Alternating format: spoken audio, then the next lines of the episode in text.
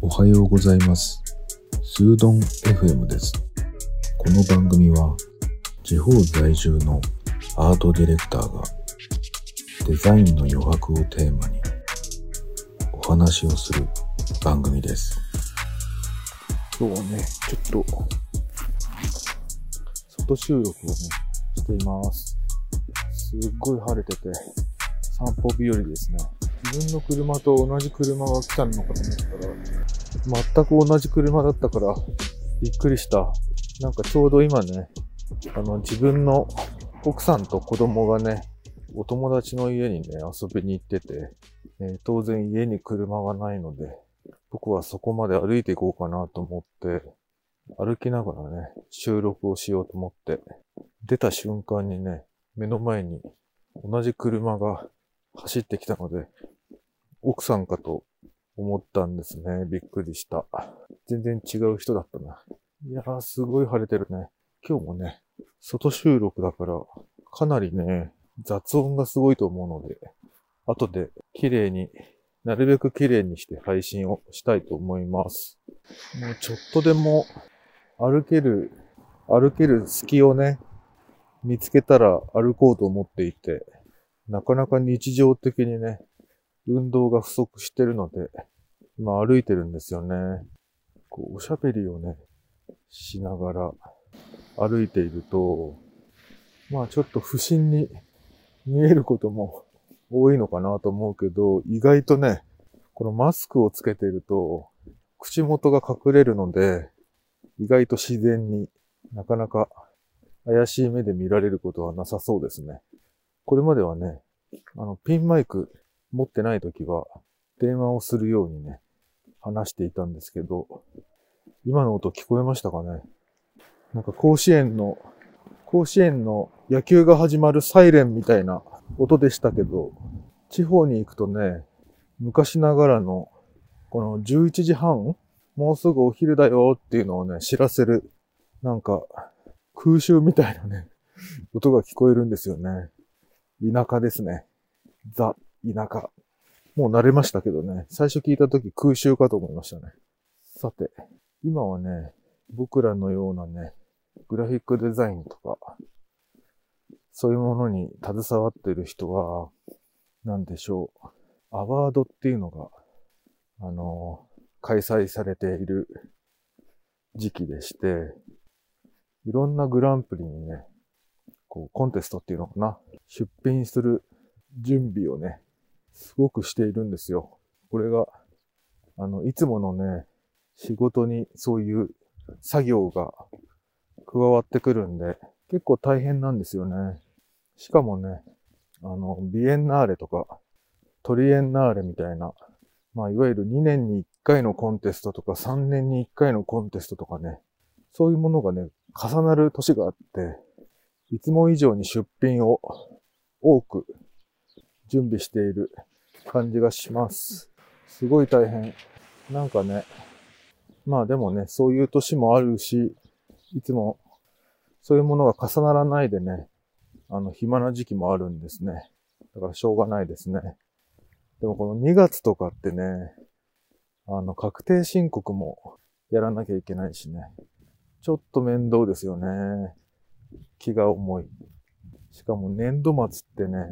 なんで年度末って3月なんですかね ?4 月始まりで。なんかほら、12月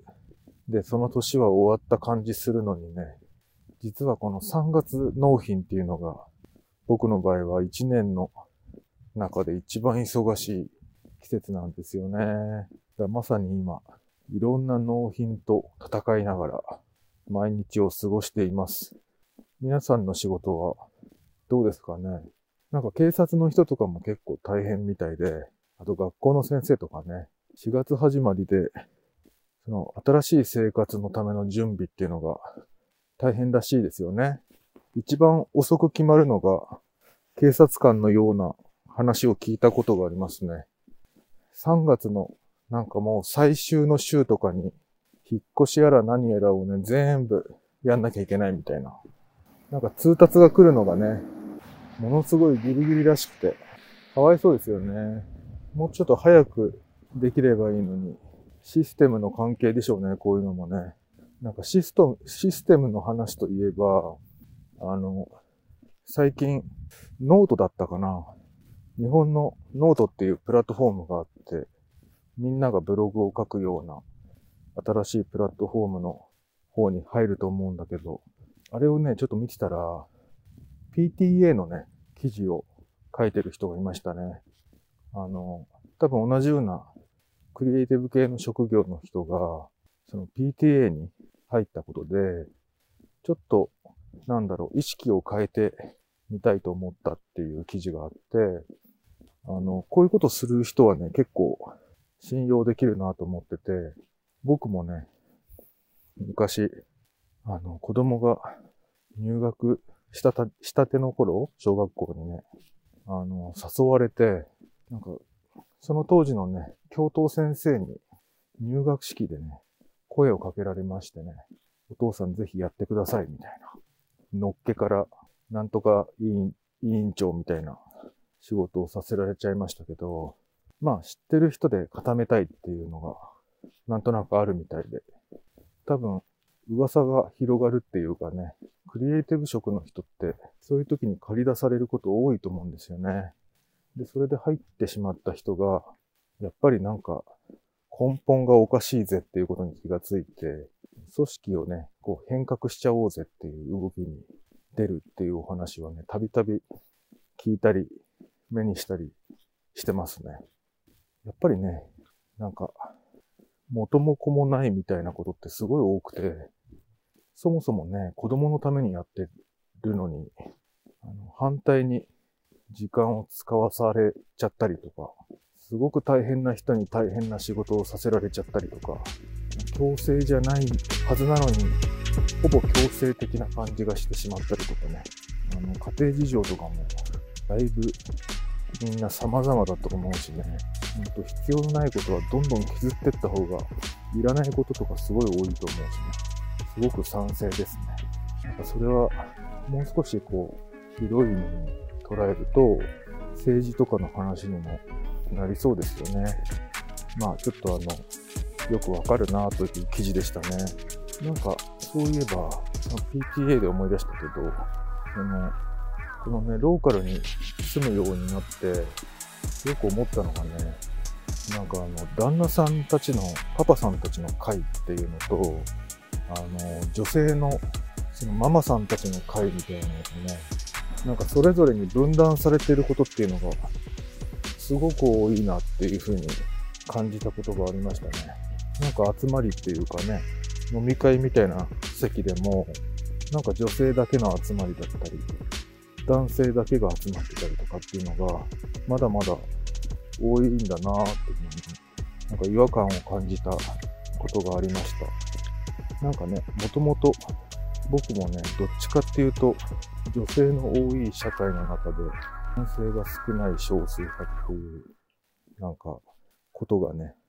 多い環境で育ったんですよね。まあ、家庭内、家庭の中もそうだったし、それから初めて会社に入った時もそうだったし、学校とかもね、あの、高校も大学もね、女性の方が男性の数の倍いたりね、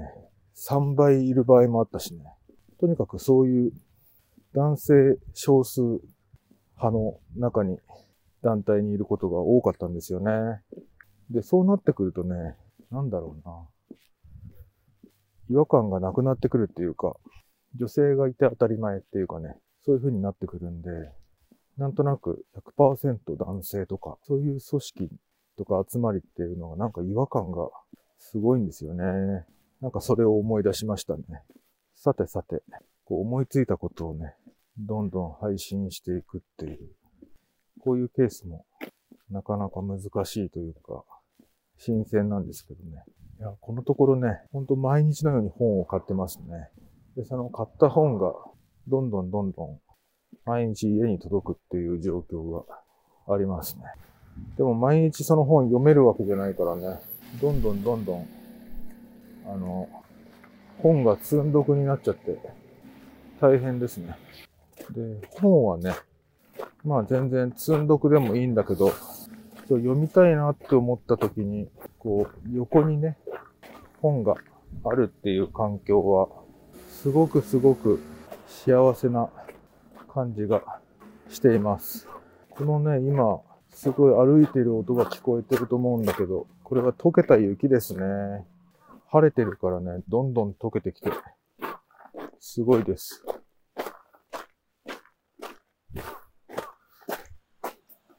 僕がね、まあ、あの、何回も放送の中で喋ってますけど、結構頼りにしてる本を買う基準っていうのがあるんだけど、まあ一番いいのはやっぱり、Amazon のレビューとかじゃなくて、まあ見ることもありますけど、もっとね、信用できるレビューというかね、人ですよね。それが大切。一番信用度が高いのが、えっ、と、高橋源一郎さん。まあ番組内でね、結構おすすめの本を紹介してくれてるんですよね。飛ぶ教室っていうね、番組の秘密の本だなっていう。まあ、これさ、あの、検索するとすぐに出てきます。これ概要欄にもリンク貼っておきたいと思います。あとはね、どんぐり FM のなるみさん、たまに本を紹介してくれる配信をしていますね。あの、まあ、なるみさんだけじゃなくて、夏目ぐさんも紹介してくれるんですけど、あの、夏目ぐさんはね、あの、ちょっと天才肌なので、あの、トリッキーなものが多くて、まあ、それもすごく好きなんですけども、安定感があるのは、なるみさんが紹介してくれる本ですね。で、多いのはやっぱり漫画なので、あの、漫画がいっぱい買ってしま、しまっています。大体本を買うときの基準はこの二人がおすすめしてくれるものが多いです。あとは、えーとね、まあでも全部コンスタントには買ってたりもするんだけど、それ以外で買ってる本はね、定期的に買ってる本は、これも放送で何回か話していますけれども、えっ、と、暮らしの手帳。暮らしの手帳はね、本当面白い。まあ、あの、全体的に出てるものは全部面白いんだけど、あの、何回かおきに、何年かおきにかな。編集長が変わるんですよね。で、その編集長の、やっぱり視点みたいなものが結構入ってくる書籍なんじゃないかなと思って、あの、年代ごとのものをね、買って読むっていうのも面白いですね。あとはね、あの、技術的に、まあ、あの、職業的な本としては、あの、デザインの引き出しこれはやっぱりね、これもやっぱりこう編集してる人がめちゃくちゃ面白いんですよね。あと、常連になってる、その加工屋さんが出てくるのも、なんか知ってる人も多いし、ついつい買ってしまうというか、ネタ帳になるんで、アイデアを、あの、技術の方から、あの、サポートしてくれるための本ですよね。これはすごく面白いです。あの、まあ、直近の最新刊2つはね、まだビニールも開けてないんですけど、これも積んどくになってますね。ちょっと暇になったら読もうと思って。っていうのはね、もう読み出すと止まんないんですよ。仕事にならないから、なくなっちゃうからね。なので、今はちょっとお預けにして、あの、仕事優先でね、やっていますね。まあ、仕事優先と言いつつ、やっぱり土曜とか日曜とかはね、なるべく子供優先にしたいんですよね。だから今日みたいに、あのなるべく家族で楽しむってことを今のうちはしています。まあそのうち、きっとね、先輩たちみたいに子供が巣立ってしまってね、あの、奥さんと二人で、あの、また楽しむ時代がやってくるんじゃないかなと思うので、まあ、そういう時のためにも積んどくをしていて、あの、後の楽しみにしてるっていうかね、そういうこともしてます。結構おもろいですよ。こっちから行こう。今ね、結構歩きながら、その街の中心に、中心街の方に住んでいる友達の家に歩きで行っていますね。多分ね、あの、車で行ったら10分ぐらいなんですよ。ちょうど10分ぐらい。だけど、歩きで行くと、だいたい1時間ぐらいかな。かかりますね。でもたまにね、歩くんですよ。あの、冬場歩くのはね、結構久々なんだけど。ほら、また音楽が鳴ってきた。これはね、正午、12時を示す鐘ですね。アラーム。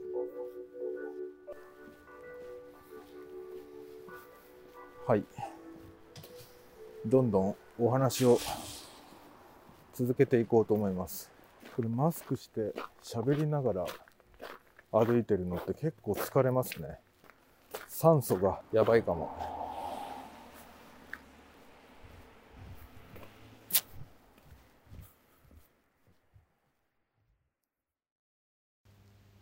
はい。ちょっと長くなってしまったので、前編後編2回に分けたいと思います。今日はここまで。それではまた。